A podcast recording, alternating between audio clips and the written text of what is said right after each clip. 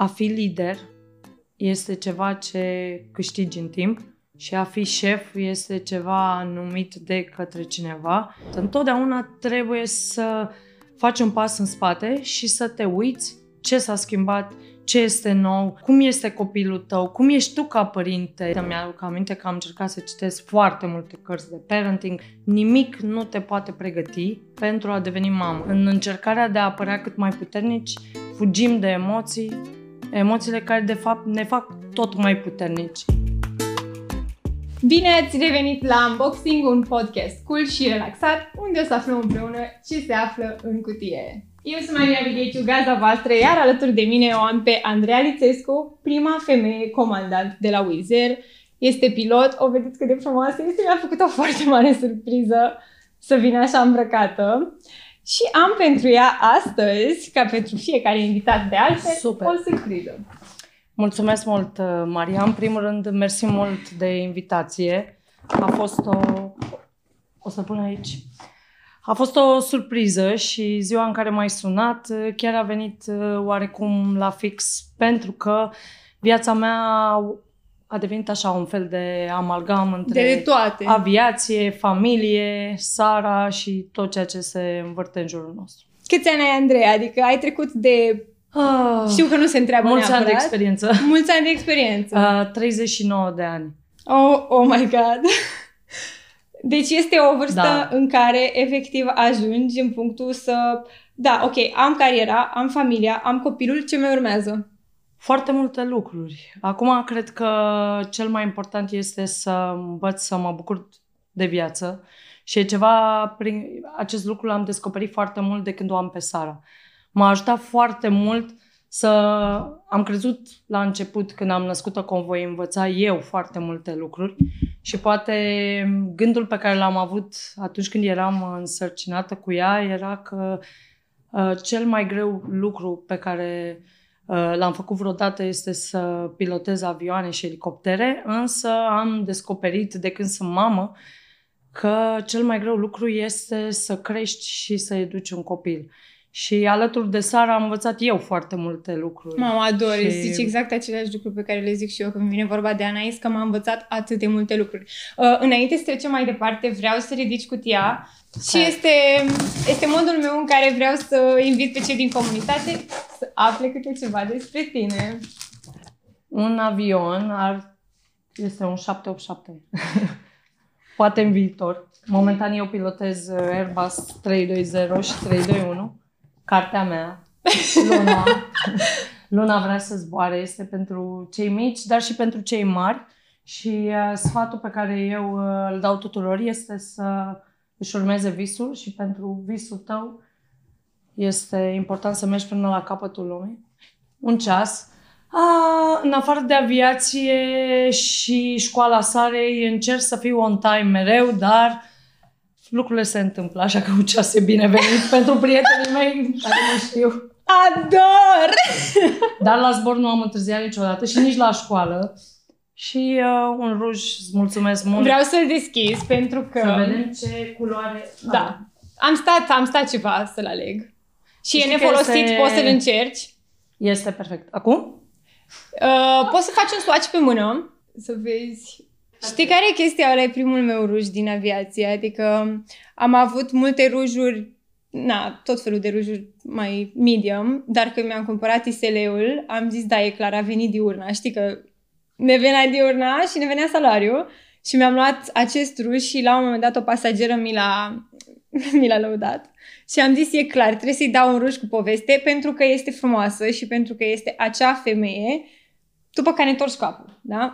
Deci... Atunci, uh, Maria, îți promit că îl voi uh, purta la viitoarele curse. Și l-am Am... cumpărat uh, eu. Știți că noi primim foarte multe produse, dar astăzi l-am ales și am fugit până la promenada între pauzele de la podcast și am zis, ok, o să iau ceva din suflet pentru că chiar vreau să te gândești la mine când, când ești la zbor. și chiar îl voi scoate la zbor. Cred că este cel mai... Uh locul potrivit să Ești mereu scoasă din cutie. M-am uitat pe poze. Ca să alegi un roz trebuie să te uiți pe pozele omului, să-i vezi profilul. Știam că rozul este culoarea uizer, dar voiam să văd in between ce mai poartă și am mers pe un nude.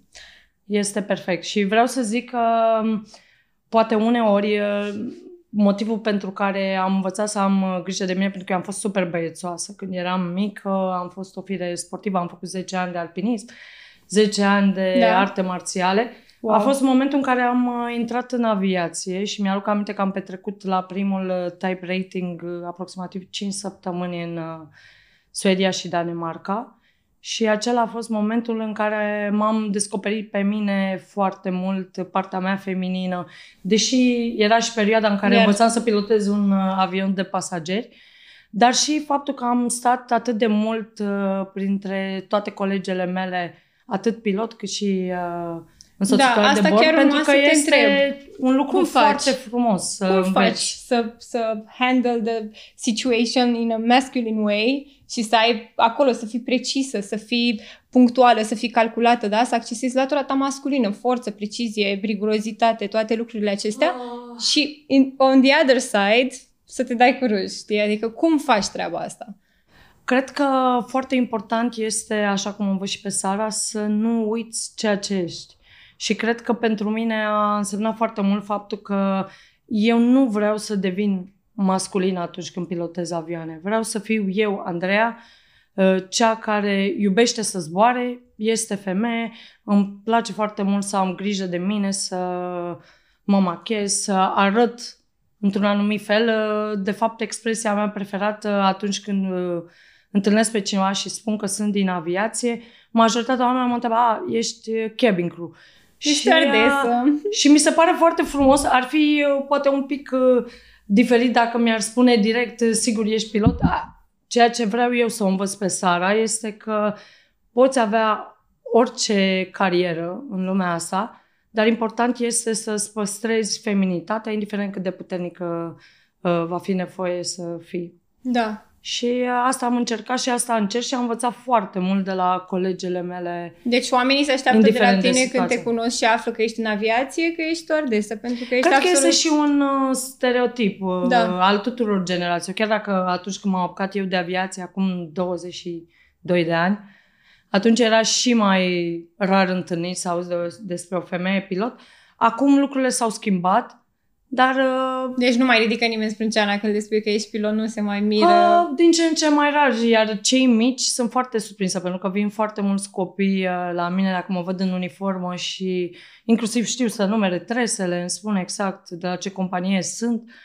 Practic, informația, da, s-a rostogolit peste timp și acum avem parte de, da, de o altă lume. Dar e frumos, e frumos să descoperi orice variantă și cred că fiecare parte a lucrurilor pe care le facem în viață, pentru că sunt mai multe etape și cred că fiecare dintre noi avem perioade în care ne descoperim pe noi, perioade în care Eu, ne transformăm, dar toată lumea cred că face asta. Cred că de vreo 2 ani sunt în etapa aia dezvoltării personale în care plânsul nu mă mai sperie, în care uh, dar știu să stau să... și mă interesează să văd de unde vine, care care e deal cu treaba, știi? Uite că ai pus poate punctul pe ei, este normal să fim oameni. Cred că am, uh, în încercarea de a apărea cât mai puternici, fugim de emoții, emoțiile care de fapt ne fac tot mai puternici.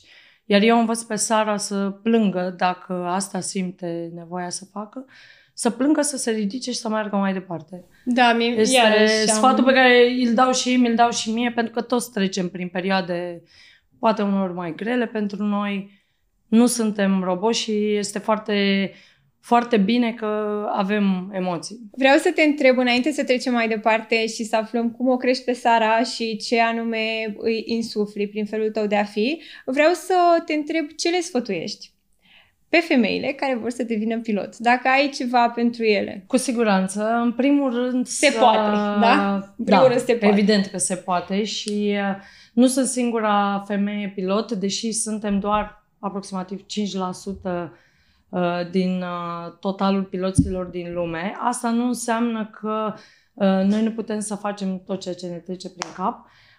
Vă recomand să aveți încredere în voi, să luptați pentru visul vostru și dacă doriți, există o grămadă de variante și posibilități. Cea mai recentă fiind programul Wizard Pilot Academy, unde avem o categorie specială pentru fete, She Can Fly. Este un program în urma căruia veți avea un, uh, practic un job de uh, pilot de linie garantat în cadrul companiei noastre și vă aștept la zbor. Cred de la ce este... vârstă pot fetele să se gândească oh. că aceasta poate fi o carieră pentru ele? De la cele mai mici vârste. Uh, spre exemplu, Sara uneori are gânduri uh, diferite. Acum este într-o perioadă în care adoră tenisul, dar uh, cred că momentul în care vezi un avion de la 3, 4, 5 ani poate să fie momentul potrivit, dar asta nu înseamnă că nu poți să faci o astfel de alegere și mai târziu. Eu am decis să devin pilot la 17 ani. Da, am uh, citit și eu acea poveste și chiar voiam să intrăm, uh, dacă și tu îți dorești, un pic în subiect. Uh, cum a fost pentru tine la 17 ani să fii acolo sus în aer și să îți dai seama că, aha, mi-am găsit menirea și știu ce vreau să fac pe viitor? Ce simțeai uh, tu? Că, Cum era Andreea da. de la 17 ani? Andreea de la 17 ani era un pic diferită față de restul fetelor de vârsta ei. Uh, eram o fire ambițioasă, puțin rebelă pentru că îmi doream să fac lucrurile în felul meu. Cred că este ceva caracteristic tuturor adolescenților.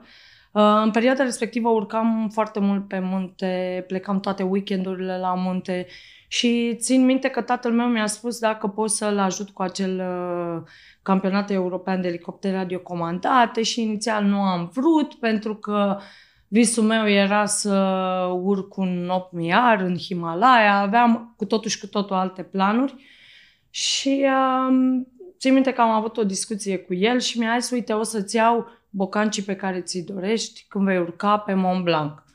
Și acei... Such a cool dad! Da, și acel moment a fost, am zis, ok, atunci o să vin și o să te ajut. Ne știi niciodată în acea secundă că, practic, acele zile pe aerodrom, ajutându-l pe tatăl meu, îmi vor schimba total viața. Uh, m-am dus acolo și am văzut un avion decolând și eu, cea care spunea tatăl meu, dar nu, nu știu dacă vreau eu să mă fac pilot, el mai îmi spunea, tatăl meu a fost pasionat de aeromodest și spunea, uite, poate să ajungi și tu un pilot de elicoptere sau... Mai aveam discuții și spuneam, nu, nu, eu o să urc pe munte, o să urc un 8 miar, cel puțin în Himalaya.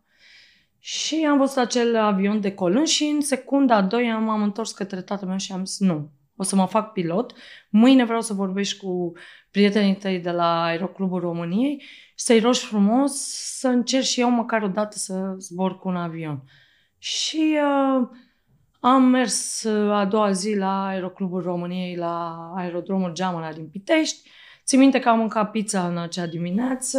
That's why pizza spunea, is your favorite dish now. Da. Tatăl meu spunea nu mai mânca pentru că nu e bine să mănânci înainte să mergi la zbor. Și a fost o întreagă discuție, ne-am dus, am, mi-aduc aminte foarte bine acel prim zbor.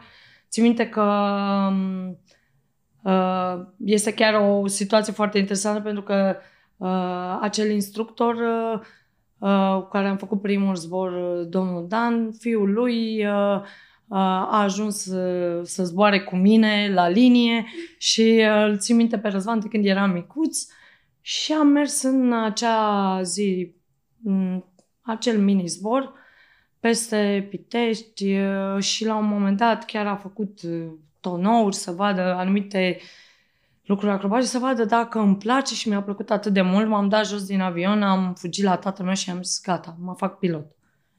Și pentru că eu avusesem, ca orice alt adolescent, o grămadă de alte idei în viața mea.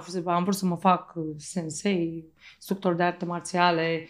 Am vrut să plec în Statele Unite uh, pentru că eram uh, olimpică la chimie. Am vrut să urc pe un 8 miar și brusc mi-am schimbat direcția și m-am hotărât Ai simțit, a da. făcut click, ceva acolo Da, s-a tine... schimbat în inima mea ceva și nu mi-am mai dorit altceva. Dar faptul că ești totuși femeie, uh, bănuiesc că treaba asta vine cu niște obstacole, cum vorbeai tu de acest subiect care era tabu. Uh, da. Uh, care sunt sau cum a fost? Cred că um, poate lucrul cel mai frumos pe care l-am primit în toată copilăria mea a fost faptul că am crescut foarte mult printre băieți. Și uh, doi, faptul că ai mei m-au învățat să ascult ceea ce spun oamenii din jurul meu, dar să fac o selecție la tot ceea ce aud. Și au fost oameni care mi-au spus că nu este tocmai ok să devin pilot dacă eu sunt fată, dar nu i-am ascultat. Pur și simplu, toate acele voci pe care le-am auzit în perioada respectivă nu au contat. Au trecut pe Au lângă zburat mine. ca un avion. Le-am mulțumit pentru ceea ce mi-au spus, dar uh, mi-am urmat, practic, uh, visul meu.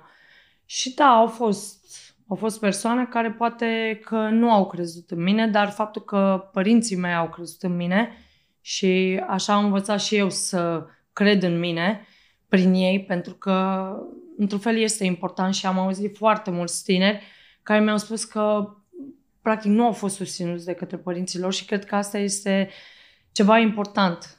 Da. Și am învățat și eu în ceea ce privește pe Sara. Trebuie să credem noi în ei. Noi suntem primii ca și părinți care le facem aripile să crească.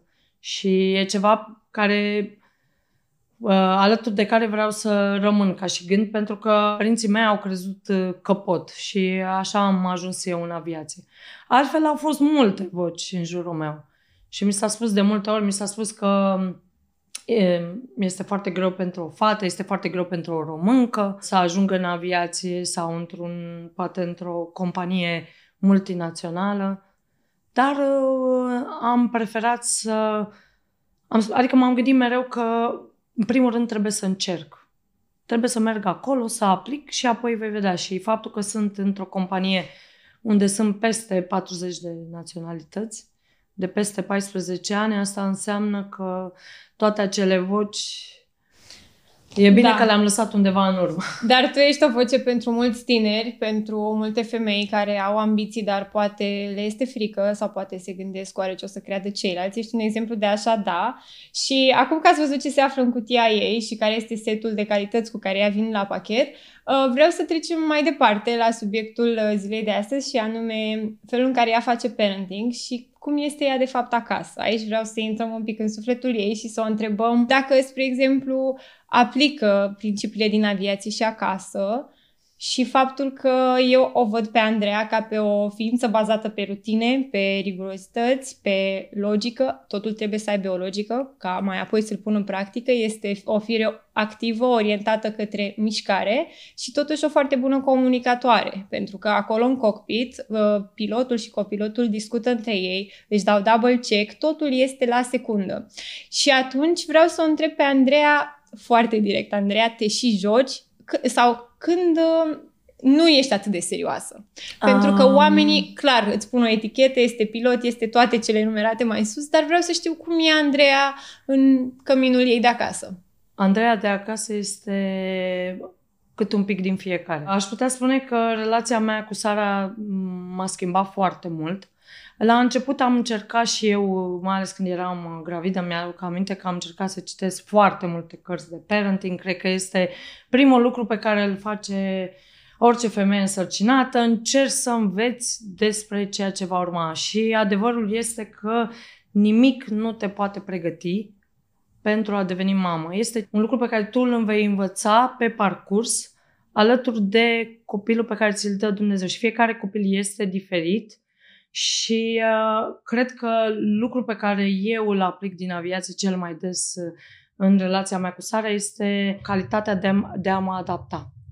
Okay. Nu este neapărat logica, pentru că știu că oamenii care mă văd pe Instagram și oamenii care poate nu m-au cunoscut foarte mult cum sunt eu ca mamă, Nici se gândesc eu nu că sunt o fire ca mamă, uh, da. foarte puternică, foarte logică, exact cum ai spus tu. Însă eu ca mamă sunt oarecum diferită Da. și voi spune de ce, pentru că am încercat să aplic un fel de checklist Ador. uh, ca în Ce- aviație, dar nu funcționează la un copil. Adică cei șase ani de viață ai sare m-au învățat că în fiecare secundă noi avem un, uh, un anumit proces de decision making în aviație.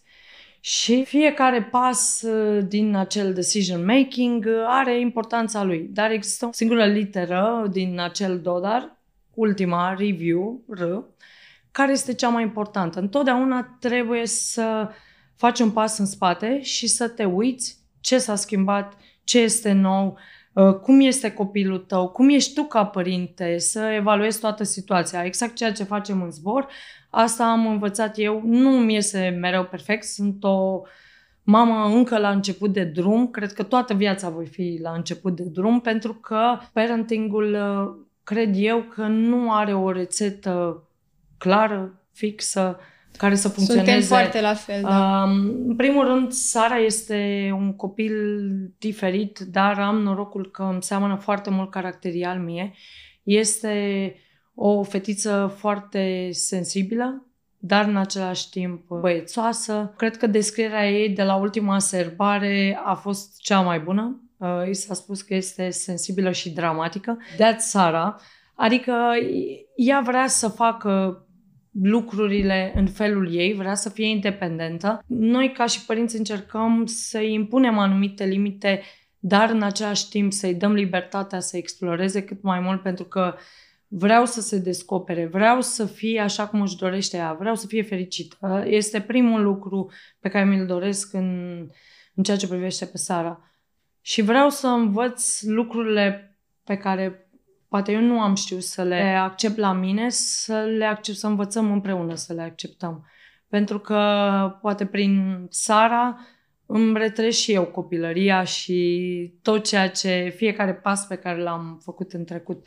Așa că sunt oarecum o, Ador o că ai mamă... șeruit asta cu noi, pentru că mulți părinți fug de ideea faptului că, da, noi ne retrăim copilăria prin copiii noștri și că cumva asta ar fi greșit, știi, se pune această etichetă că nu ar trebui să ne retrăim copilăria prin ei. Și totuși o facem, că e involuntar, adică... Da, n-ai cum, te aruncă în spate, te aruncă da. în trecut, stai cu ea la cărturești, de exemplu, pentru mine chestia asta e una dintre cele mai cool chestii, să merg la raft, să mă uit, să aleg, să-i povestesc, să facem decizia corectă, dar să nu mă bag prea mult peste decizia ei, dar totuși să îi sugerez că asta ar fi o carte potrivită pentru vârsta ei. Și da, sunt momente pe care îmi vin flashback-uri cu mama mea care mă ducea la librărie. Dar cumva, cred că astea sunt trăsăturile mele de caracter pe care ea le preia și automat aceleași lucruri le face Sara cu femeia pilot, femeia de carieră, femeia de succes, care este la timp. Dar, aici voiam să ajung, uh, întotdeauna se spune că în aviație este regula numărul 1, safety first. Și mai este vorba da. de punctualitate, pentru că acestea două merg foarte bine mână în mână. Și țin minte când era să fiu lăsată la sol și un comandant drăguț m-a salvat pentru că aveam ochi de căprioară și eram bulversată de faptul că întârziasem 5 minute și nu mai puteam pleca de la sala de briefing. Deci, punctualitatea. Ai, f- ai făcut acea precizare legată de ceas și voiam să ne întoarcem un pic la ea, pentru că mi s-a părut absolut amazing cum toate mamele parcă au această problemă a timpului și nu uh, reușesc da. în anumite... Deși că, este totuși... Cred că se întâmplă ceva cu noi. Dar e, este absolut uh, natural. Adică toate cred că ne dorim să fim la timp undeva, numai că viața de mamă de fapt implică că nu mai depinde doar de tine tot ceea ce se întâmplă în jur. Apare un omuleț da care nu poate fi controlat uh, cum, uh, spre exemplu, se întâmplă atunci când merg la zbor și întregul echipaj, exact ceea ce spuneai tu, știe exact, fiecare om știe ce are de făcut, știe ce urmează să se întâmple. Da, e, acolo lucrurile sunt destul de clare. Acasă lucrurile nu se mai întâmplă după aceleași reguli și cred că este și foarte frumos pentru că uh, Uh, de foarte multe ori am încercat să fac lucrurile perfect acasă și m-am bucurat pentru că m-am oprit din toată... Din a mai face da, perfect. din a dori perfecțiunea asta și, uh, și eu sunt sănătoasă, e sănătoasă. Hai să ne mai bucurăm și de lucruri, uh, spun scuze mai, norm- și... mai normale. Mai... Da, da. Cred că toată goana asta după perfecțiune și de a face lucrurile să fie perfecte pentru societate, uităm să ne bucurăm de ceea ce avem, uităm să fim oameni, uităm să uh, fim mai uh, buni cu noi, pentru că uneori punem atât de multă presiune și cred că mamele în general pun foarte multă presiune. Te uiți în jur și vezi numai mame perfecte și tu încerci să fii și tu la fel ca ele și most of the time doesn't work. I was never a perfect mom Nici eu I'm și... single mom, so m-am obișnuit cu treaba asta. Exact asta vreau să fac prin acest podcast, să normalizez ideea faptului că, indiferent de ceea ce ai în cutie și care sunt tulurile tale, deși eu v-am adus aici în față femeia perfectă, cariera perfectă, soț tot în aviație, copil, dacă îl cunoașteți, o să înțelegeți despre ce vorbesc, care și o latură sensibilă, adică a scris o carte de povești. Chiar vă invit să o citiți să vedeți de fapt contrastul între uniforma ei și acea carte și totuși această mamă, da, perfectă din punct de vedere social, este o etichetă să fii pilot, se uită lumea la tine ca la Dumnezeu și te aplaudă în momentul în care îi aduci jos vii, da? Deci este practic un ideal în viață și totuși ea ne spune că, băi, e ok, chill. Chill că dacă nu ți-a ieșit, o să-ți iasă mâine, putem să mai dăm și greș. Uite, nu ajungem la timp în locuri și, nu știu, cred că într-un fel prefer să stai 10 minute în plus cu copilul tău pe ceas, să-i explici ceva acasă, de ce lucrul ăla n-a funcționat sau poate să îi dai o vorbă bună, decât să o iei pe sus și să o faci să funcționeze cum funcționează stewardesele. Deci este comandantul și stewardesele în spate și în loc să-i grăbești și să fim ceas, cred că cu copilul tău ai această blândețe și Vă oferiți uh, timp și... Eu aș vrea să cred că am aceeași blândețe și la zbor, pentru că uh, îmi doresc că e o mare diferență și mereu am spus-o și prin toate funcțiile pe care le-am avut în afară de cea de comandant, a fi lider este ceva ce câștigi în timp și a fi șef este ceva numit de către cineva și nu mi-am dorit niciodată să fiu okay. șefă. Mi-am dorit mereu să fiu un exemplu și ca toți cei care sunt în jurul meu să vadă în mine acea persoană către care pot veni să vorbească. Pentru că, deși eu de obicei vorbesc foarte mult, am învățat în timp să și ascult și uh, niciodată nu știi, apropo, uite, spuneai că în acea zi s-a întâmplat să întârzi.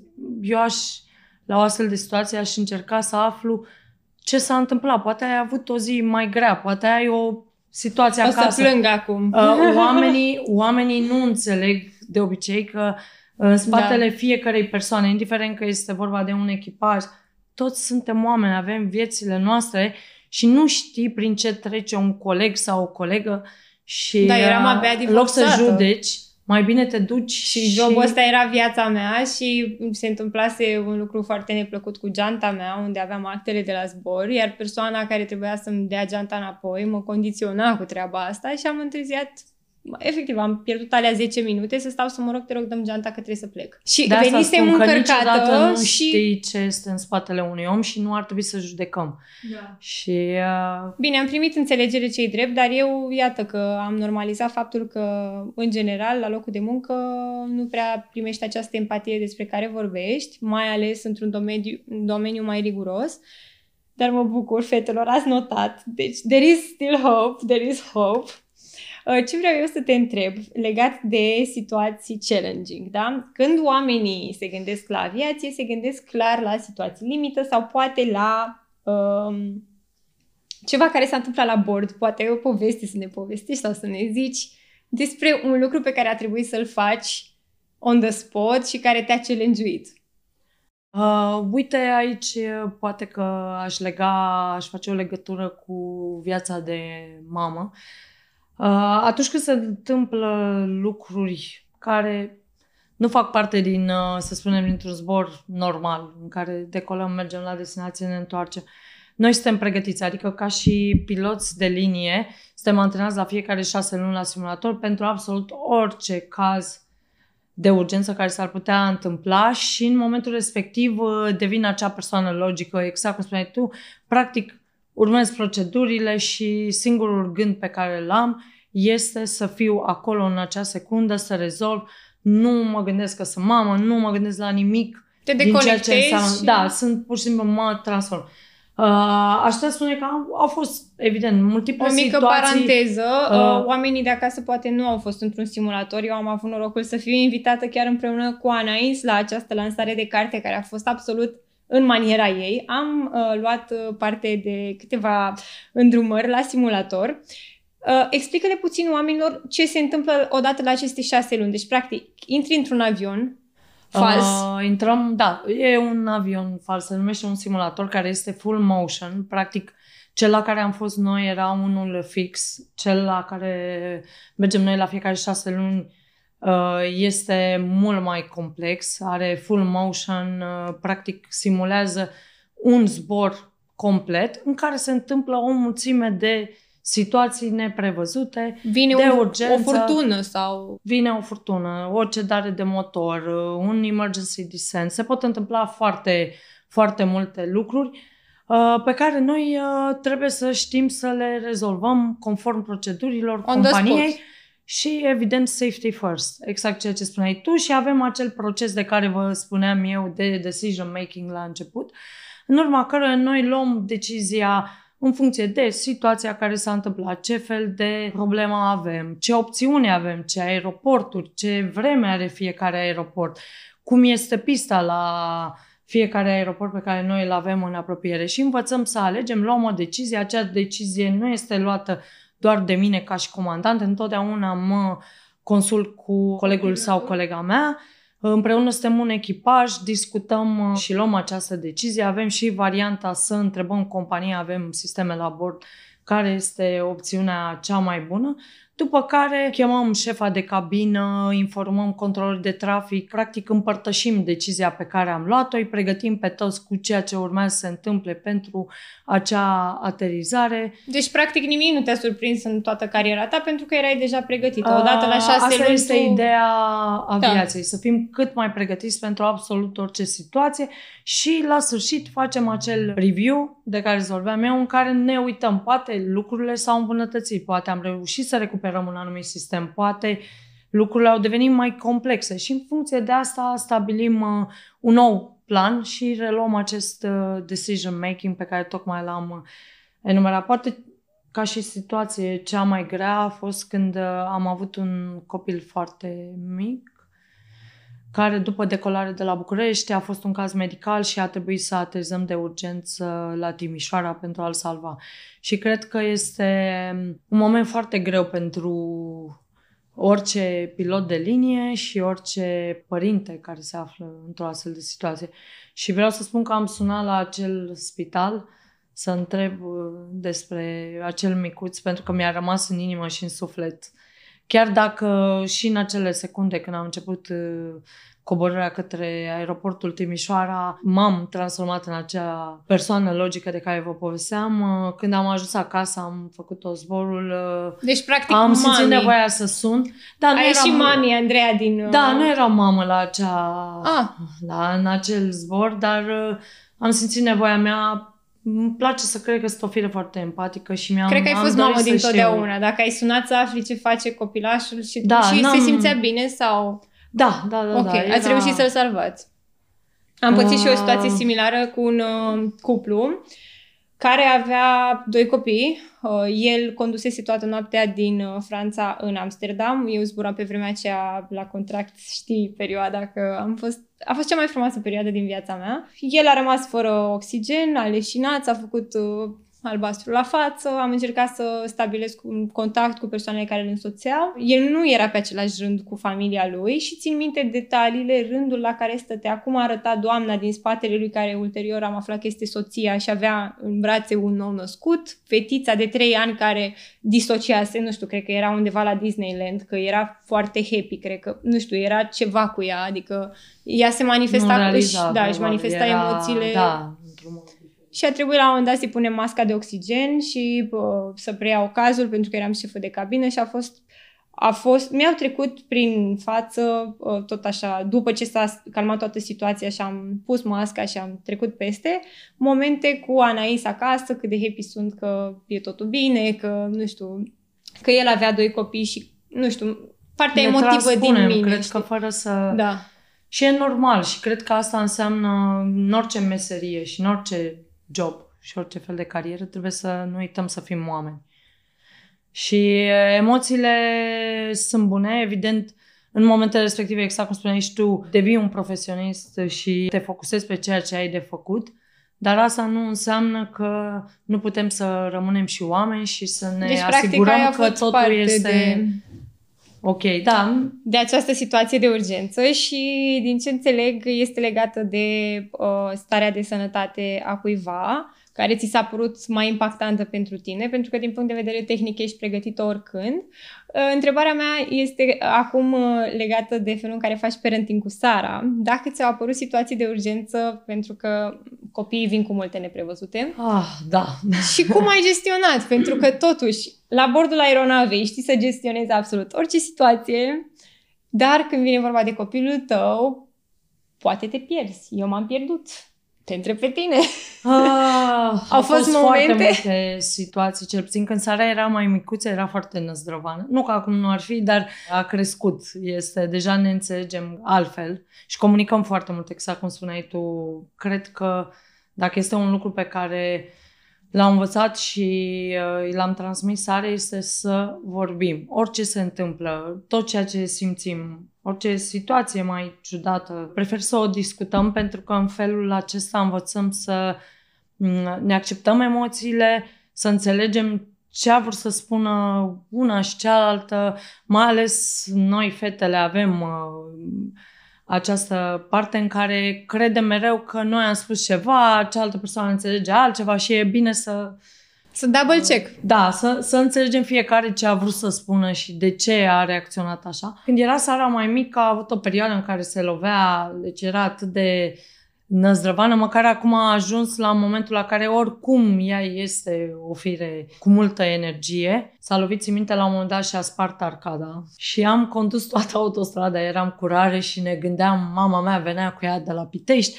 Ne-am întâlnit toată familia la jumătatea autostrăzii, neștiind încotro să o luăm, București, Pitești, până la urmă ne-am întors în Pitești. Și, um, Și în timpul ăsta capul ei cum arăta? nu, avea, Ah, ok. curgea, era aici la sprânceană. Și țin minte că am ajuns la spital, a fost foarte cu mine pentru că ea e și foarte pe măsura năzdrăveniilor ei, a fost foarte ok, au cusut-o, i-au pus câteva Deci are coci. putere de înțelegere. Da. Și apoi am stat și am discutat și tot spuneam, te rog eu frumos, încearcă și tu, nu mai te urca peste tot. Dacă cineva îți spune, stai la o...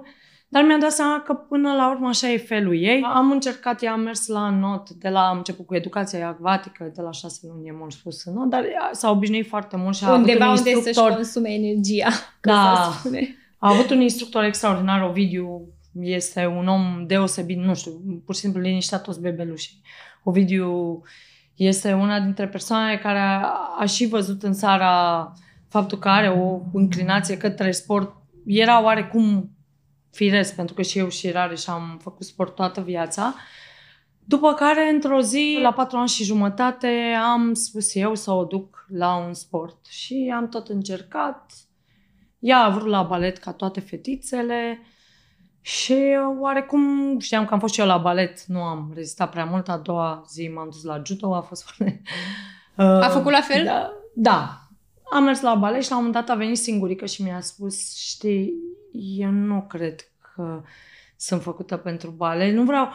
Mi-a, mi-a spus ceva de genul, știu că toate fetițele merg la balet, dar uh, eu cred că vreau să fac altceva și nu vreau să te super pe mine că te-am pus să mă pui la... Și zic, Dar nu mă supăr, e ok, o să mergem în altă parte. Chiar fusesem la un moment dat la niște cumpărături și ea și-a ales o uh, rochiță de balet și un skateboard. Și am zis, "Mai, o descriere mai bună a ta nu putea să fie.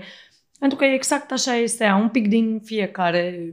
E și sensibilă. E și gemeni, adică Ador. it's- Asta avem în Is from comun. there. Și în acel moment am mers la tenis și de 2 ani merge în continuare. Este o perioadă destul de m, complexă pentru că Sara face antrenamente de 3, 4, 5 ori pe săptămână uneori. Îi place foarte mult, merge la concursuri. Uneori rezultatele nu sunt cele pe care și le-ar dori ea, dar uh, îmi place foarte mult pentru că stăm și discutăm. Are în momentul de față a început deja câteva ședințe de mental coaching. Are un psiholog sportiv pe Claudia. Are doi antrenori la tenis, Mădălin și Robertina, care sunt extraordinari și fac o echipă foarte bună și uh, le mulțumesc pentru că pot spune că nu, nu suntem doar eu și Rareș și Asta voiam familia. să te întreb. Suntem o echipă de oameni Da. și la școală și în fiecare domeniu și mai ales în domeniul tenisului. Este foarte important să învețe emoții va avea mereu. Ce va face cu acele emoții și um, să știe că sunt mândră de ea, indiferent dacă va câștiga sau va pierde, indiferent de ceea ce va face în viață, eu o să fiu acolo în spatele ei, îndrumând-o, aplaudând-o, pentru că vreau să știe că she is enough. Indiferent de ceea ce va facem viața asta. Și este ceva pe care cred că toți trebuie să-l învățăm, că indiferent de alegerile noastre și de cum suntem noi, suntem ceea ce trebuie să fim uh, pentru oamenii din jurul nostru și nu trebuie să ne dorim să fim ceva wow. Suntem suntem suficient, facem da. de toate, mergem la sporturi, noi ca părinți ne facem cumva datoria că încercăm să-i ajutăm pe micuț să se descopere, dar până la urmă Sara e Sara, ați auzit, și are și fustă și skateboard, ceea ce o face o fire foarte complexă și acum asta intră în discuții de fete. Tu ce zodie ești? Eu sunt balanță. Oh, this is a very good combo, baby! Uh, eu sunt balanță, rare și e balanță. Am în jurul meu numai balanțe vărsători. Sara este gemeni și pentru mine a fost așa un pic, uh, deși știu că balanțele se înțeleg cu gemeni. Foarte bine. Dar da. Sara este o fire foarte... Care e challenge-ul tău numărul unu cu această Sara, care este o fire ah, foarte... Challenge-ul meu cel mai mare... Dificilă, da. spune-o. Gemenii da, da, sunt da, da. dificili. Și eu sunt dificilă ca balanță. Acum vreau ceva, peste două secunde vreau altceva, complet altceva și mă gândesc mereu, a, dacă făceam și lucrul respectiv. Mereu vreau să fac o grămadă de lucruri. Uh, la Sara cel mai greu este că este foarte moody. Acum este cea mai fericită, acum este într-o pasă în care ceva s-a întâmplat. Și trebuie mereu să aflu ce s-a întâmplat și cum s-a întâmplat și de ce s-a întâmplat. Și chiar dacă este o fire foarte sociabilă și oamenii cred că ea fiind vorbăreață, la fel ca și mine, cred că o știu foarte bine, în realitate partea ei sensibilă este cea care nu iese niciodată la suprafață. De fapt, oamenii care sunt foarte sociabili nu neapărat sunt și cei mai deschiși. Și uh, eu cu Sara ne asemănăm aici. Oamenii cred că știu oarecum foarte multe despre mine și în realitate lucrurile care pe mine mă dor sau toate problemele mele, eu încerc să le țin într-o cutiuță și acea cutiuță o prezint numai persoanele apropiate. Ceea ce este destul deci în cutiuță da, avem în acea cutiuță lui. avem și sensibilități, avem și, și drame uh, și povești și... Da, cred că cel mai important acum pentru Sara este cum este ea văzută de către societate și da. de către colegii ei, prietenii ei. Anais, 8 ani, și, adică same. Da. E și etapă. dorește să fie super plăcută și integrată și Uneori are parte de dezamăgiri și încerc, așa cum se întâmplă și la concursurile de tenis, i-am explicat, lucrurile vor veni în timp, cu multă muncă, cu multă uh, răbdare și uh, lucrurile bune nu se întâmplă peste noapte. They need time. Da. Și uh, mă bucur foarte mult că uh, Iarăși am făcut lucrurile... Facem o paranteză. Cred că mi s-a întâmplat un lucru bun peste noapte. Acela este Ana, i s-a întâmplat. Uh, și la mine seara a fost la fel. Uh, și came unexpected, adică... Uh... Dar, în general, uh, uite, într-adevăr, ca să crești un anais sănătos, îi trebuie timp. Ok, s-a întâmplat într-o noapte, dar dă copilului constant și, cum spuneai tu, în timp, dă de toate. Deci, da, lucrurile bune chiar te susțin. Îmi place că ai share treaba asta cu noi. Eu m-am gândit mereu că, de fapt, atunci când devii mamă, se naște un alt personaj, că asta se și întâmplă. Se naște un alt personaj în care, la fel cum s-a întâmplat atunci când am devenit comandant. Până devii comandant, ca și copilot, vrei să arăți lumii că tu știi să pilotezi avionul. Când devii comandant, nu mai este doar despre tine. Nu te mai bucură doar reușitele tale, te bucură reușita colegului. Ca da. și comandant și acum, de când sunt instructor de câteva luni, mă bucur mult mai mult de reușitele celor din jurul meu, ale colegilor, decât de ceea ce fac eu. Pentru că, și așa se întâmplă și ca mamă, este același lucru. Vreau să știu că voi fi acolo să, și poate asta am învățat de când nu am pe să am mai multă grijă de mine, pentru că este cineva acolo mic care are nevoie de mine pe termen lung. Și uh, când mă uit la Sara, îmi dau seama că vreau să fiu cât mai mult uh, alături de ea. Poate că, într-un fel, așa e viața. S-a întâmplat să se nască Sara și la un an de zile să-l pierd pe tatăl meu. Și chiar dacă a fost așa switch în viața mea în care am primit foarte mult și am pierdut foarte mult, Da, ți se am dă și ți se învățat ia. să apreciez ceea ce am avut, să fiu recunoscătoare pentru ceea ce m-a învățat tatăl meu, pentru că mi-a oferit enorm de mult. Îi Mulțumesc pentru toată copilăria și pentru faptul că eu s- sunt astăzi persoana care sunt, faptul că deși și eu am challenge-uri o grămadă în viața de zi cu zi sau mai sunt zile în care mă gândesc, ok, exact cum ai spus tu, am făcut asta și ce mai fac în continuare? Am de multe ori momente în care mintea mea așa, vorbesc cu tatăl meu sau mă gândesc ce ar fi spus el sau mi-au ca aminte, de fapt, vorbele lui în ultima săptămână mi-a spus indiferent ce va fi, va fi bine. O să fie foarte bine. Da, te-a programat Liniștește-te. bine pentru următorii da. zeci de ani în care eu nu o să mai fiu, uite, vreau să știi de la mine, va fi bine. Și dacă... da, it's, da. sunt cuvinte simple, dar uh, Și faptul merg că tu cu ai mine. reținut treaba asta înseamnă că ai rezonat foarte mult cu felul tău de a fi pozitiv, că tu ești un om pozitiv și atunci Da. faptul că ai reținut treaba asta și vrei să o dai mai departe copilului este exact darul lui pentru tine din ultima perioadă. Da, pentru că, practic, prin cei mici ne câștigăm nemurirea noastră. E un fel de... eu- Mă duci mai departe, da. Da. Așa e.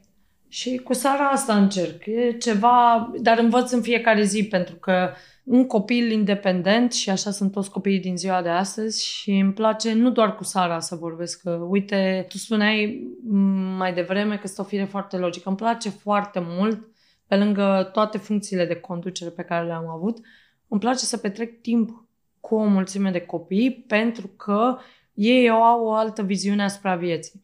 Noi ca adulți vedem lucrurile foarte, we take things very seriously și așa I'm e not. și normal, că trebuie, lucrurile trebuie să se Da. întâmple într-un mod accelerat. Copiii le văd într-un mod firex, foarte frumos, de care noi adulții avem nevoie. Cumva am zis că ești o fire Ne logică întoarcem. prin prisma meseriei tale, pentru că Da. un anumit timp, o anumită perioadă de timp tu trebuie să fii Andreea Lițescu, comandant Wizer și automat creierul tău funcțione- funcționează în acești parametri și întrebarea era cum faci switch-ul, efectiv pe ce buton apeși, dacă e vreun buton magic pe care apeși și te duci în mami, în acea Ah. persoană care mai ușor, ușor mai scapă de aceste, care sunt de fapt calitățile tale uh, la locul de muncă și care pot fi mari, mari, mari avantaje și în uh, parentingul pe care îl faci Sarei. Însă, tu ai spus că îți place să te joci pentru că copiii văd lucrurile nu atât de serioase. E clar că ai... Cred că toți avem nevoie de that escape route, știi? Da. Și cred că switch-ul la mine, apropo că spuneai, este uniforma. În momentul în care mă îmbrac în uniformă, mă transform în Andreea, pilot de linie, și în momentul în care ajung acasă, după o zi lungă, am două curse... Este, pe, este aici pe foaie, chiar voiam uh, să te întreb. Mă transform în Andreea, Deci, copil, soție, mamă și absolut prietenă. da, deci să, să vezi că în încheierea episodului exact asta voiam să te întreb. Cum este Andreea acasă? Cum te relaxezi? În ce te îmbraci? Vreau să-mi descrii setup-ul pe care ți-l faci și cum ești tu după zbor. Ok, când nu ești foarte obosită și epuizată, da? Vreau the raw part of your life. Primul lucru pe care îl fac uh, atunci când uh, aterizez, după ce termin, să zicem, toate procedurile, este să-i, uh, să-i sun pe cei de acasă, să-i sun pe cei dragi, pe Sara, pe mama, pe Rareș, să mă asigur, bine, dacă Rareș nu e la zbor, uh, mai este și această variantă în care ne mai auzim prin aer. Care nu e ideală. Că unul din noi trebuie să fie acasă cu copilul, dar se întâmplă să Se aveți... întâmplă și astfel de situații. Dar îi sunt pe cei dragi pentru că am spus și eu, voi spune, indiferent de cât de multe destinații extraordinare avem în companie, cel mai frumos moment și este priceless, este momentul în care încep să cobor către București pentru că știu că vin acasă și văd și Piteștiul, eu sunt piteșteancă, ador să văd Piteștiul noaptea mai ales, mă gândesc că mama și bunica sunt acolo, uh, mătușile mele, toată familia. Și apoi știu că merg către București, este ca și cum aș Deci verifica am pe toată pielea de lumea. găină pe mine. să știu că toți sunt acasă, sunt bine. Și uh, cred că lucru pe care, primul lucru pe care îl fac este, prima imagine este cu Sara care vine și îmi sare în brațe, invariabil și în momentul în care mă schimb, iar dacă este undeva seara, mergem să ne plimbăm prin cartier, avem un cartier foarte frumos și liniștit și să oprim pe Sara, pe Nor, câinele nostru și să revin la lucrurile glumește, cele mai simple din viața noastră. Îmi place să mă relaxez. Și cu ce pe te scurt. îmbraci când ajungi acasă? Cât mai lejer, cât mai Ai un sport. training, practic, Da, da, cât porți mai- oversize? Da, da.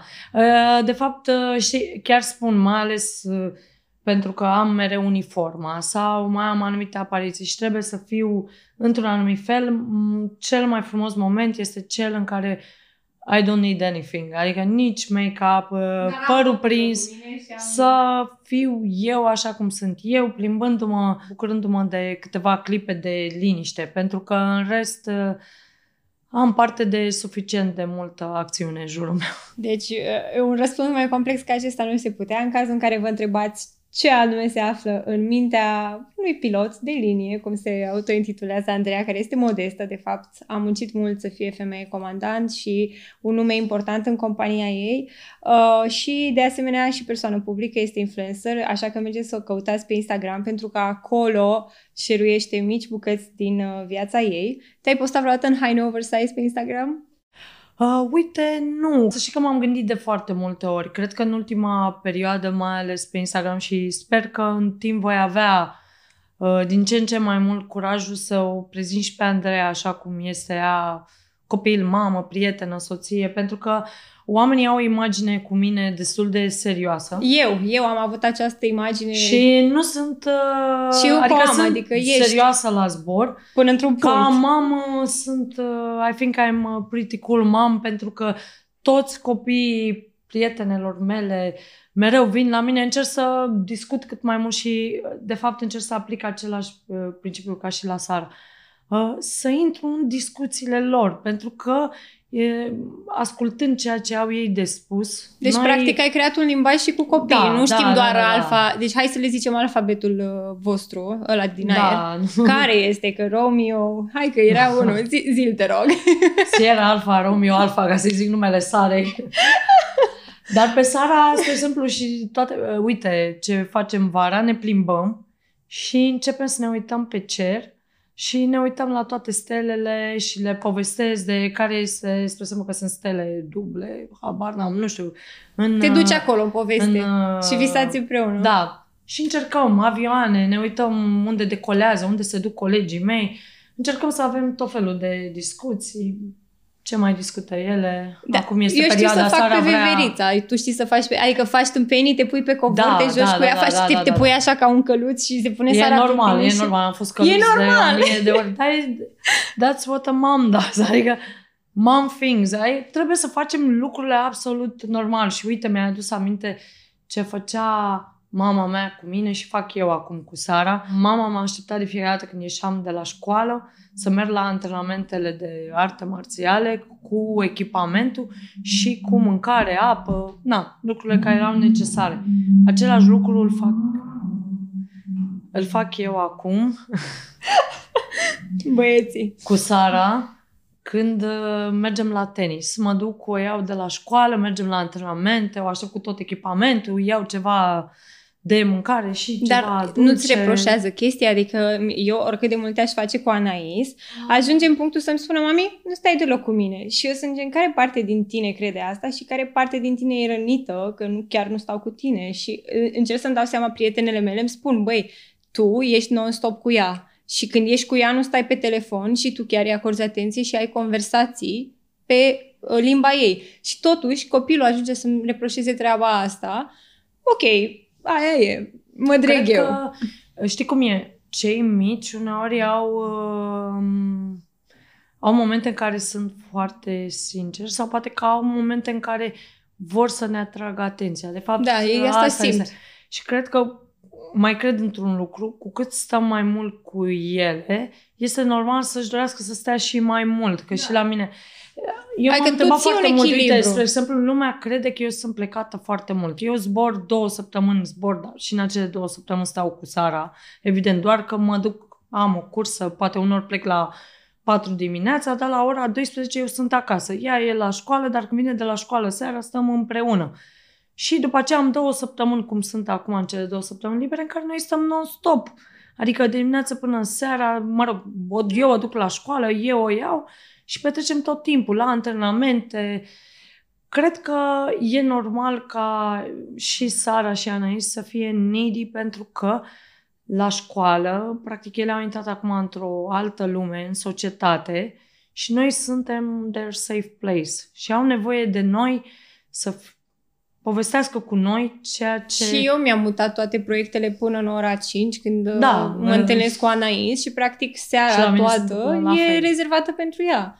Și, spre exemplu, dacă eu am nevoie de conectare socială, îi spun foarte clar și ei, uite, cum tu stai și te joci cu prietenele tale și te duc să te joci cu ele, așa mami în seara asta vrea să se joace Catan cu prietenele ei. Vrei să vii cu mami să vezi cum ne jucăm Catan, stai pe canapea, adică o implic în activitățile uh, mele. Și eu fac la fel. Adică să știi că Uite, eu cu Rareș, mai ales fiind amândoi piloți de linie, am, primul rând ne place să călătorim foarte mult. Pe lângă ideea de a pilota avioane, vrem să fim și pasageri. Ai un jurnal de Adică travel? noi suntem...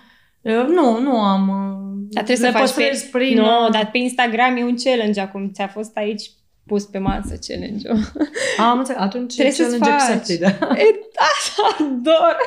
Noi am plecat prima dată cu Sara la patru luni. Apropo că spuneai de rutină, noi nu suntem genul de părinți care au creat o rutină super strictă Sarii. Nu. Da, asta din era o contră. întrebare. Noi Are suntem Sara rutine? genul de părinți care au dus-o prima dată în Italia la patru luni, la un an și 8 luni, am plecat în Mexic, Cancun cu ea, pe un zbor de 12 ore.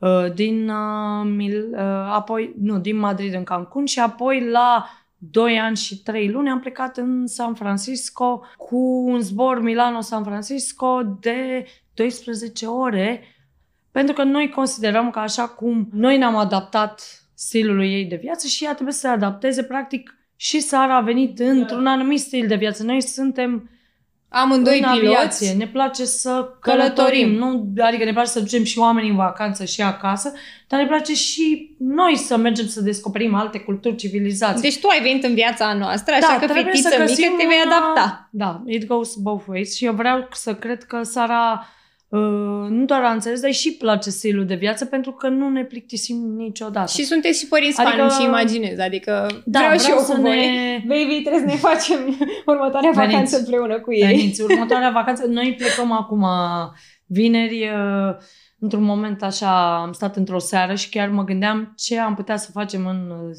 singurul weekend din luna asta pe care toți trei îl avem împreună.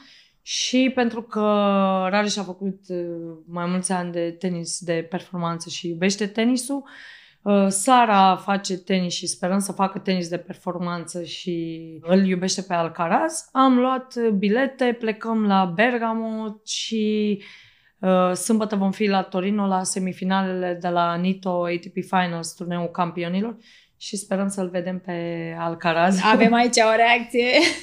Abia aștept. și uh, soțul meu chiar îmi spunea, da, o luăm și pe Sara cu noi. Și zic, doar atâta, zic, stai o secundă. Sara, vrei să mergi la Torino să-l vezi pe, pe Alcaraz? Da, când plecăm? Și am zis, there you go. Așa Am luat biletele. funcționează, da? Deci o întrebăm Da. și pe Sara, ținem cont de părerea ei și totodată Ah, luăm în calcul că putem eu știam pleca că și vrea. fără ea. Adică, De obicei nu prea plecăm fără... Bine, deși ar trebui. Uite, e un lucru pe care noi ar trebui să-l mai și schimbăm. Da. Sara, când o să aud asta, nu o să fie de acord. Pentru că ea Sara, vrea să ne fie pare peste rău. tot. Dar, dar mami are uh, nevoie și de timp pentru da. ea. Eu îi mai spun, uh, mai complicat este că a descoperit acum mersul la spa și tot timpul spune, când mai mergem și noi la masaj, mami? Ai întrebat când putem să mergem cu doamnele din Bali și i-am zis, zice, acolo nu mai pot să merg singur. Dar, uh, da, cred că avem nevoie de noi să Tu nu cu uităm soțul că tău ați suntem- fost într-o vacanță separat fără Sara până acum? Da, da. Ah, am ok. Fost, am fost la schi. Acum vom pleca împreună la schi, numai că eu mă dau cu placa. Eu, uh, uh, eu sunt cu placa, are și e cu schiul de la 3 ani. Sara e in between. Uh, mă rog, n-a început foarte mult, am dus-o de câteva ori și cu schiul, a încercat și cu placa, o să vedem ce o să aleagă. Eu aș vrea cu placa. Și de întins părul și snowboard.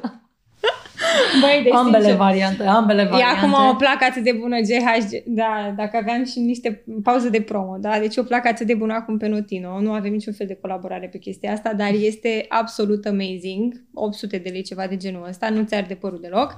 GHD, Good Hair Day. Așa că dacă vine Sara la joacă cu Anais, Anais o să-i facă părul cu ondulatorul, că se pricepe foarte bine. E foarte bine, sare Și e foarte Sara bine trebuie pe să- make-up, Ah. dar e important este că ea îl face doar de Halloween, adică nu prea, nu, nu, o lași nu, tu nu prea sau... iese, nu, nu, nu, Ah, mai Te-l trebuie face să de lucrăm, Halloween. mai trebuie să lucrăm, este... Un mod foarte cute a unei mame de a spune că make-up-ul tău e doar pentru Halloween.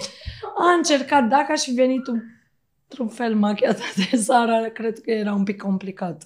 Eu am făcut treaba asta ca un experiment uh, de asta social la... Când am fost la un eveniment cu mulți influenceri, eram la Cluj, Ioana Grau a avut o lansare de ceva cu brandul ei și la un moment dat, uh, foarte casual pe acolo, așteptam să înceapă următorul număr și Anais a dat de uh, cornerul Sephora. Știi că ea face toate unboxing-urile la mine. Și a luat de acolo un marker și a zis mami, marker de ochi și a zis mami, lasă-mă să retușez un pic machiajul. Și normal că eu o susțin pe Anais în orice face, dar se vorbim de pare un corect. tuș negru aplicat pe ploapă, știi? Și mă ținea așa și încerca să aplice. Și când am văzut că îi tremură un pic mâna și era puțin așa shady, am zis, nu mami, keep going. O să iasă bine, oricum acum se poartă astea mai estetice, așa mai pe zona mai grunge, așa că du-te cum simți. Și a zis, ok, dar vezi că nu, e, nu, e, nu iese dreaptă. Și este liniștită, e stilul tău, te E ok. susțin. Celălalt ochi arăta total diferit când am simțit-o că se duce pe jos. Am zis, what is happening? Fața mea era și speriată și... Ai, un mic moment. Și după aceea, Da. da. alte trei fete s-au alăturat cauzei și le, uh, au lăsat-o pe Anais să le macheze la eveniment public unde folosea această cariocă neagră, știi? Adică oricât de mult ar greși poate acum și nu e totul atât de estetic și aprobat, poate dar iese i-ai- bine. I-ai oferit, de fapt, încrederea în sine, știi? Da. Și uh, cred că aici ar trebui să fim, ca și părinți, să ne schimbăm destul de mult. Adică ce am observat eu, eu sunt diferită ca mamă pentru că nu vreau să fac lucrurile ca la carte. Nu vreau ca Sara să aibă this is how you have to do it. Pentru că eu nu am fost Da, cum scria în da. stereotipul pe care ar trebui să-l urmez. Eu am făcut lucrurile diferite și Sara, spre exemplu, ieri încerca să scrie o felicitare pentru una din fetițe cu un tuș negru. Eram gen, mami, ăsta era tușul meu de la Dior, nu știu, nu înțeleg. Oricum nici eu nu știu să-l folosesc. Între mine și Sara n-ar fi fost o diferență foarte mare. De make-up Dar de ea vrea să Halloween. scrie la mulți ani. Zic, ok. Keep going, baby. Ah. Aici sunt două mame, vă rog, care au făcut lucrurile diferit. Amândouă din aviație, așa că you never know. Da. E, eu cred că different is better. Așa Am că... aflat uh, cum fa- ce face Andreea Lițescu când este acasă, după zbor. Deci am intrat un pic și în intimitatea ei. Am aflat și că soțul se implică în creșterea copilului și nu numai, au și acest mind coach pentru copil. Practic este o dezvoltare a Sarei acum pentru viitor, exact ce vorbeam și cu uh, cealaltă invitată a mea, că plantăm semânța acum ca să dea roade peste 10 ani și să Exact. știm că am făcut tot posibilul. Am aflat că, deși este foarte strictă la locul de muncă atunci când uh, ajunge acasă, parentingul este foarte friendly. Uh, Ce n-am întrebat eu este, tu îi spui Sarei nu? Da, eu sunt acea persoană. Ador. Cum să nu iubești? Uh, o să vă spun ceva ce le spun în general prietenilor. Uh, m-am gândit de câteva ori să-i schimb chiar uh, numele pentru că de obicei o strigăm Sara nu. Dar încercând să-i spunem nu, este un fel de Sara nu și am putea să... Evident că... Da, cred că și eu și Rare suntem genul care uneori uh, și ea împinge limitele atât de mult încât uh, she is testing uh, a Dacă lot. nu știe pe nu, ce Nu o să valoare știe ar nici mai pe avea da. da. adică, știi? Care e treaba? Cu parenting-ul ăsta a luat o razna, jur, sunt atât de multe cărți și lăsați-mă să fac un mic disclaimer. Uf, e momentul Da. meu să vă spun, girls. N-ai cum, chiar n-ai cum să mergi numai pe un parenting pozitiv în care lași copilul să facă numai ce vrea. Nu, stai, îi dai repere, îi spui da, îi spui nu. You choose girl, o să zic și care sunt consecințele dacă alegi să faci nu. Da? Pentru că ai două consecințe. Sau poți să-i dai impresia vreo secundă, știi, că face ca ea, dar face tot ca tine, că îi dai două variante Uh, ambele. Da, și eu îi dau la fel. Două variante, ambele preferate de mine și this is it. Adică eu cred că um, parenting-ul este despre a-i trasa în două linii Da. de safe. Pentru că, până la urmă, ce ne dorim noi ca părinți? Să știm că acum, dar și în viitor, prin alegerile lor, copiii noștri vor fi safe. Da, și Vreau când să iese știu pe că va fi ușa în aia, siguranță, știe va ce face să facă. alegerile bune. Și e, exact cum spuneai tu, consecințele. Consecințele sunt ceva care o vor urmări toată viața. Poate că, evident, acum pare un lucru mic, dar peste 10 ani bulgarele se va rostogoli și va deveni destul de mare. Și e, uite, eu am avut, când era Sara mai mică, mi-a zis la un moment dat, mami, toți copiii merg la joacă, eu mă duc la antrenament la tenis. Și mi-am spus, mi-am zis, ok, cred că e momentul să avem o mică discuție. Și am zis, uite, știai că sunt copii care nu își permit financiar să meargă la o oră de tenis. Și noi, totuși, ca și părinți, am ales să facem un efort financiar pentru că noi muncim. N-a bătut nimeni la mine la ușă să mă roage. Deci ați avut Andreea, și te rog discuția frumos, despre putem bani. să o luăm pe Sara. I-am explicat, sunt copii care și-ar dori o rachetă și nu o au. Sunt copii care și-ar dori să aibă viața ta și nu o au. Haide să, să faci singura alegere și am zis, uite care e treaba. Gândește-te foarte bine dacă vrei să mergi la acest antrenament, pentru că tu ar trebui să-l iubești, ar trebui să mergi de plăcere. Joaca o vei avea mereu și o încurajez să iasă, adică merg eu la joacă cu ea, să ne Da, întâlnim ne cu toate jucăm, prietene. dar avem și dar partea trebuie să în care învețe ne și educăm. partea de Disciplină, uh, până la urmă. disciplină, responsabilitate și... Anais a renunțat la tenis pentru că devenise mult prea greu, adică ca un Uh, insight de părinte... Sara, și eu o să o zic nu doar pentru că sunt eu mama ei, că, spre exemplu, la balet uh, am fost ușurată când a luat decizia de a... Nu, co- pen- nu pentru că nu îi se potriva, n-am vrut eu să-i spun, uite, a fost un lucru, m-am gândit, ok, e, dacă ea vrea să facă asta, o voi încuraja și o voi susține. Dar uh, atunci când a venit și mi-a spus că nu mai vrea, nu același lucru uh, l-a spus despre tenis și credem că face niște antrenamente foarte grele și am fost la un moment dat și la Academia lui Nadal în Grecia și a avut un antrenor spaniol care la sfârșitul antrenamentului a plecat Sara pe... Deci nu, nu mai ținea linia dreaptă. Am dat zic, măi, ești obosită? Și, Da, lasă-mă să stau un pic pe scaun. Pentru că a fost foarte complex antrenamentul și am întrebat-o, vrei să reveni și mâine? Da, normal, vreau să fiu mult mai bun. Și mi-a spus într-o zi în care discutam noi despre ce înseamnă să nu renunți, să te ridici, că lucrurile vor fi, vor ajunge Ador. în acel moment în care vor fi grele și o să te uiți în jurul tău, copiii sau adulții sau oricine va fi în jurul tău, vor alege lucrurile simple și tu vei alege să mergi mai departe cu un lucru care, da, implică disciplină, multă muncă și să te gândești că este ceva la sfârșitul acelui drum și nu numai de fapt că nu contează vârful, e ca pe munte. Toată călătoria asta în a deveni tu un om fericit prin ceea ce faci. Și ai stat Și de ea- vorbă cu ea pe discuții Da, de ea adulți, atunci- practic, wake up call, mami, this is, uh, deci, de, asta e o decizie pe care tu o vei face, practic. Da, i-am spus să hotărască dacă vrea să meargă în acea zi la tenis sau nu. Și răspunsul ei, am zis să-ți dau 5 minute, m-am zis, mi-am făcut o cafea, a venit și mi-a zis, Te chem și la mine acasă, Și mi-a- să știi. Da. Nu, nu, nu pentru că ți-ai făcut cafea și mie îmi place dacă vreți să vă cafeaua. fac și vouă o cafea. Vreau să, vreau să stai de vorbă și cu Ana, e motivațional. Uh, eu i-am spus, uh, Sara a venit atunci și mi-a zis, uh, mă îmbraci cu ce vreau eu. Și am zis, ok, A, ți-a adică de- a, a pus și ea o Dar a condiție. vrut să fie, da, a vrut și ea să fie, să fie și decizia ei, nu doar a mea.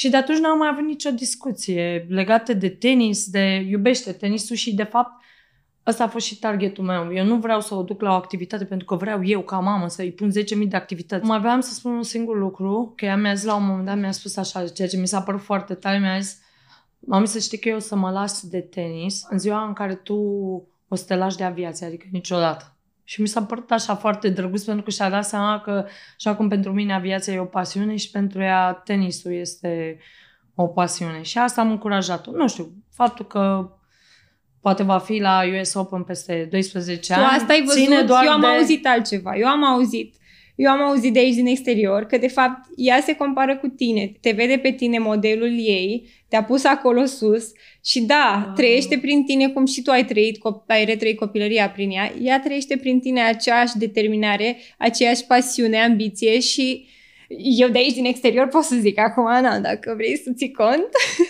Da, să știi că, uite... Este în o altă reîntoarcerea- perspectivă. Poate dar... că o să spun ceva ce nu am spus prea des și cu siguranță nu am împărtășit nici pe Instagram. Reîntoarcerea mea la zbor după maternity leave nu a fost un lucru foarte ușor. Am pilotat avioane timp de 15 ani până să o am pe Sara, după care atunci când am rămas Ai luat o pauză însărcinată, cât timp? Timp de 2 ani. Doi ani ai stat. Doi ani am stat departe de zbor. A fost pentru prima dată în viața mea când nu am zburat timp de 2 ani. Și A n-ai, fost, n-ai uh, zburat nici în vacanțe? Uh, nu, a zburat Ah, ok. ca și pasager, dar fără Dar să nu ai mai pilotez atins Malta. avioane. Și pentru mine a fost o perioadă complicată. A fost și greu pentru că iubesc aviația, iubesc zborul, dar a fost și greu pentru că m-am uh, regăsit dintr-o dată într-o situație mămică, eu cea care eram super sociabilă, uh, eram mereu la cafele toată ziua cu toți prietenii, colegii mei. Dintr-o dată nu mai suna telefonul în primele luni de după naștere. Am avut discuția asta exact uh, în episodul trecut. Exact Ca și faptul cum s-a stins într-un fel, s-a aprins lumina că ai un persoană nouă, but you are a little bit alone. Că de fapt asta se întâmplă cu toate Ador că vine de la o mamele. persoană cu experiență, care Da, pentru că, ni- cum ai spuneam, spus-o nu foarte ești... frumos, nu? Pe celălalt episod ne era așa un pic rușine să vorbim despre cum sora mea și-a pierdut Ah, prietenii uh, pentru da, că a toată născut. Lumea. Cred că este ceva... uh, și La un moment dat chiar am stat și m-am gândit, uh, mai ales uh, pentru că primele luni ale sarei au fost foarte grele și pentru mine și pentru Rareș. Și cred că atunci când apare un copil, toată lumea se concentrează pe copil și prea puțin pe mamă. Și când m-am reîntors la zbor, uh, a fost foarte greu pentru că toată lumea era obișnuită, evident, cu ritmul accelerat din aviație și tu apari după 2 ani în care tot ceea ce ai știut a fost uh, rutina copilului. uh, Pampers, biberoane, uh, Da, biberoane, Pampers, Philips. scos uh, mucii, ce mai uh, A făceai? făcut febră, n-a făcut febră, uh, mâncare, pasat, uh, bucățele, nici mai știu, nu mai, nu mai țin Da, minte. ai da, șters. diversificare, tot ce se întâmpla. Și a trebuit să mă întorc în uh, lumea aviației și a fost o perioadă în care eu mi-am dat seama că sunt oarecum între două lumi pe care va trebui să le aduc împreună. Și cum ai făcut?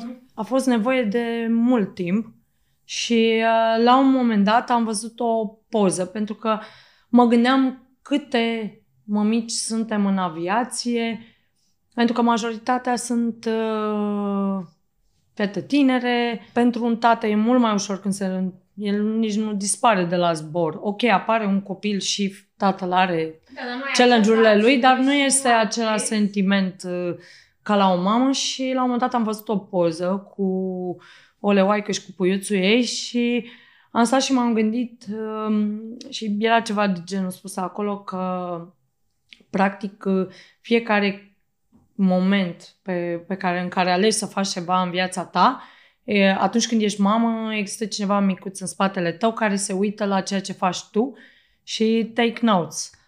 Și atunci mi-am dat seama că, de fapt, dacă vreau să-i dau toată puterea mea Sarei, va trebui să îmi adun eu puterile în primul rând, pentru că este exact ca la safety demo în avion, uh, când uh, pasagerii primesc instrucțiunea de a-și pune ei masca de oxigen și apoi copiilor, lucru pe care eu nu l-am înțeles până să fiu mamă. Practic trebuie să înveți să ai tu grijă de tine pentru a avea grijă de copilul tău. Și au fost foarte multe lecții pe care le-am învățat din greu, pentru că la început când ai un copil mic, vrei să fii mămica perfectă, nu vrei să fii tu, Andreea, care spune mai vreau și o viața de dinainte, stați un pic, sunt și eu aici. Toată lumea te vede prin și te caracterizează și te judecă prin prisma copilului. Acum, la un moment dat am zis, ok, nu sunt mama perfectă, nici nu vreau să fiu. Sunt om, am emoții, chiar de multe ori poate prietenii mă știu. Am ales să mergem, inclusiv când era Sara mai mică, la restaurant de foarte multe ori, pentru că eu nu sunt genul care gătește super des, îmi place să mănânc. Și am zis, ok, vom face lucrurile în felul nostru, în felul familiei noastre, non-conformist, poate că nu suntem așa cum scrie în carte.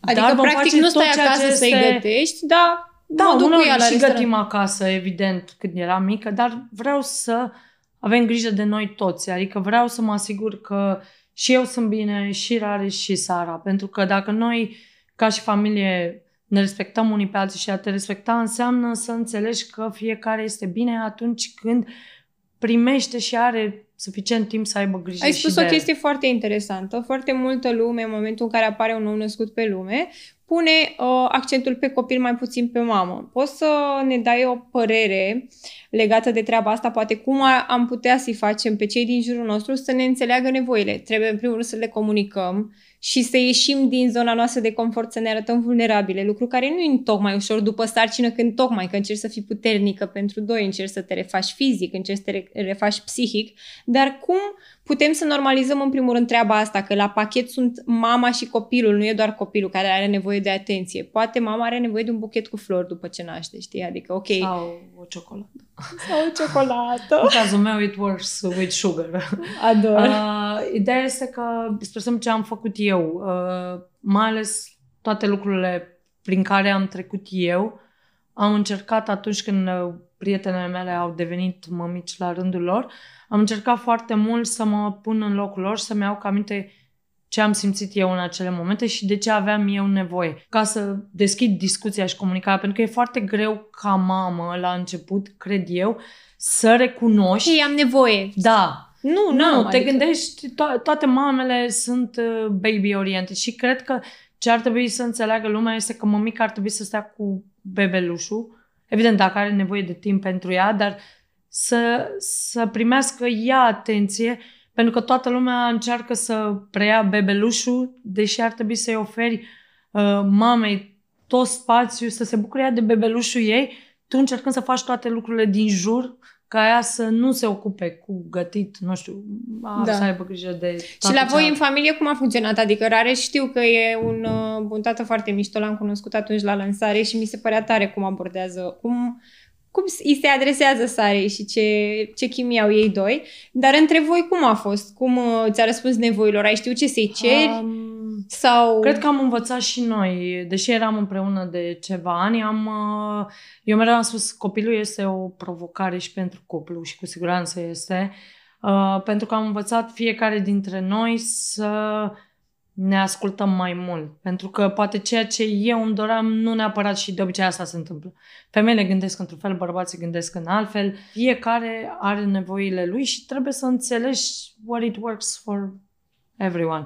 Eu cu Rareș am vorbit foarte mult. Noi am fost la început singuri. Adică mi-au aminte prima lună, am încercat să facem lucrurile doar noi trei. În timp am învățat să includem cât mai multă lume. Nu pentru că nu ne doream, dar contextul de atunci a fost de așa natură. Și uh, cred că am uh, învățat pentru că am fost în o grămadă de situații mai, mai complicate. Dar n ce, adică e greu când ai un nou născut. E greu, chiar dacă sunt doi, au fost multe întrebări, multe lucruri, dacă facem lucrurile cum trebuie, dacă e corect, dar începem de la, nu știu, băițe până la... eu Erați name it. amândoi acolo cu copilul? Dar am învățat în timp să discutăm ce consideră fiecare și uh, poate uneori dacă eu nu înțeleg de ce Rareș vrea lucrurile într-un fel sau el nu le înțelege la mine, încercăm să explicăm. Poate noi vedem lucrurile altfel și de obicei oamenii când vorbesc despre același lucru, au în, ima- în fața ochilor o altă imagine. Și Știi noi că credem oamenii, că da. vorbim la fel, Dar e dar diferit. nu vorbim aceeași limbă, deși e poate română, engleză, doesn't matter, nu vorbim la fel. Și am învățat să ne acceptăm toți așa cum suntem. Sara, spre exemplu, este o fire foarte activă, am încercat să ne emulăm după aia, dar în același timp i-am explicat și ei, nu putem să facem doar ca tine. Nu există varianta asta în care tu primești totul și noi ne sacrificăm pentru că noi nu am fi fericiți. Adică noi vrea să ai niște părinți care tot timpul sunt Cu cearcăne. Uh, da, super. și Și supărați. atunci încercăm toți să fiecare să fie cât mai mulțumit. Nu există perfecțiune. Și cred că sunt perioade în care eu gătesc, perioade în care gătește Rareș, pentru că vin eu de la Faceți cu zbor. rândul, practic. Da. Eu sunt uh, de obicei cea care o duce pe Sara peste tot cu mașina. Am, uh, ador să conduc, nu știu, e, inclusiv în trafic. Îmi uh, dozez timpul de așa natură. Îți să- pui un podcast, podcasturile se pot asculta și în trafic, la sală, acasă, când Peste tot. lucrați, când editați. Nu la zbor. Nu, nu, nu, acolo suntem ocupați cu alte lucruri. Dar îl putem downloada și îl ascultăm uh, când suntem în zbor, în cazul în care suntem pasageri. Ca să fac o scurtă încheiere, am să sumarizez ce s-a discutat. Practic, uh, cu un lucru pe care aș vrea și eu să mi-l notez și să-l aplic cu Anais. Poate să-i spun uh, mai des, că facem ca tine, dar uh, vreau să facem și ca mine. Adică să ne întâlnim la jumate. Este un lucru foarte valoros pe care l-am învățat de la tine astăzi. Uh, practic, it goes both ways. Pentru că lately aveam cumva sindromul ăsta al uh, autosabotorului, știi? Mă gândeam că nu fac destule cu ea și că nu sunt destul de mult pe uh, pe partea Toate ei de mamele joc. ajung acolo. One, one Se day uită or another. către mine și toate mamele ajung acolo. It's that creepy spot. E, Dar uh, ne avem una pe alta să ne scoatem din zona aia dark. Uh, avem și cutia să ne reamintească acest unboxing. De, de aceea a fost așa gândit podcastul. Să arătăm încă o dată oamenilor că venim cu foarte multe tooluri diferite, dar toate ne ajută să formăm uh, copiii de mâine. Și poate Sara ei se va întâlni cu Anaisa mea în societate, Anaisa mea toată o, o, o sensibilă și o empatică, dar totodată un lider și uh, Sara ei o visătoare, o dramatică. Deci, practic, mame diferite cresc copii diferiți după rețete diferite, după cum și Andreea ne-a spus că nu există o rețetă pentru a crește copii. Toți copiii sunt diferiți. Da? Concluzionăm în, uh, în spiritul ăsta. Dacă vrei să, să le mai spui ceva de încheiere, să-ți iei uh, rămas bun comunității, poți să le spui de treaba aia cu noul tău cont de Instagram cu jurnalul de călătorii, dacă îți uh, surde ideea. O uh, să- sau că poți să postezi pe Instagram și haine oversize. Serios, Andreea e o dulce. Mergeți la ea pe Insta. Da, vă aștept la mine pe Instagram unde promit că o să fiu poate mult mai open pentru că m, cred că dacă am învățat și eu ceva astăzi, uh, Maria, este să ieșim un pic din zona noastră de confort, pentru că evident pentru mine uniforma este felul în care eu mă prezint în fața tuturor oamenilor din jurul meu, dar faptul că sunt uh, mamă, soție, copil, prietenă, reprezintă de fapt poate cea mai mare parte a vieții mele și de ce nu, abia aștept să vă duc în vacanțe și acasă, dar mai ales uh, vă aștept la mine în cockpit pe cei care veți alege o carieră în aviație. Oh, ce drăguț! Îți Și mulțumesc pe cei mult mici. Că ai venit aici, că ne uh, mergeți și în Cărturești să luați cartea. Poți să le mai arăt o dată? Este huge ce, ce ai făcut. Faptul că ai reușit să dai viața acestui proiect, să vorbesc aici la microfon. Luna vrea să zboare. Mie mi se pare Uh, toți o pot uh, regăsi în acest moment la bordul avioanelor uh, Wizz Air. Adică Pe bune? dacă veți merge cu mine în, uh, la zbor, vă aștept în Dar stai, cockpit după cum? aterizare. în cockpit, este așa? Uh, nu, la vânzările de la bordul avioanelor Wizz. Ok. Și uh, practic îi aștept pe cei mici sau mari, că au mai luat și din trei Ca colegii idee. mei, a fost... Uh, la un moment dat au venit uh, doi colegi și mi-au zis, Andrei, am luat și noi cartea, poți să ne dai un autograf? Și am întrebat, aveți copii? Nu, sunt Eu pentru am noi. aici. Pentru visul tău merită să mergi până la capătul lumii cu drag Andreea. Să știi că am și eu un vis măreț, uh, dar uh, nu o să-l spun până când nu o să-l fac. Eu sunt așa mai... Uh, vreau să țin pentru mine cei foarte de preț și puțin, știi, shake-uiesc uh, Da, pe e foarte subiectul bine ăsta. să ținem pentru noi anumite lucruri și... Dar chiar aș vrea tare mult să merg până la capătul lumii și înapoi ca să-l văd uh, că se întâmplă. Îți mulțumesc mult că ai venit aici să ne dai din vibe-ul tău bun, să ne înveți chestii, pentru că eu chiar uh, și data trecută când am venit am avut multe de învățat, dar acum m-ai uimit că mi-ai și spus că sunt unele lucruri pe care le-ai spus pentru prima oară. Și faptul că te-ai deschis în fața mea mă face să cred că unboxing este felul în care eu pot să îi fac pe oameni să se deschidă pe anumite subiecte. Așa că mergeți la ea pe Instagram, încă o dată vă zic să, să vedeți cum se machează, cum își face cafeaua, cum poartă haine oversize și să ne vedeți împreună pentru că eu, după discuția de astăzi, o să organizez o chestie socială între Anais și Sara. Playdate, cum se numește. Playdate, acum. pentru că mamele țin viața socială a copiilor, așa că v-am pupat, dați like, subscribe în cazul în care v-a plăcut acest episod și vă aștept în comentarii să-mi spuneți pe ce subiecte vreți să mai discutăm data viitoare.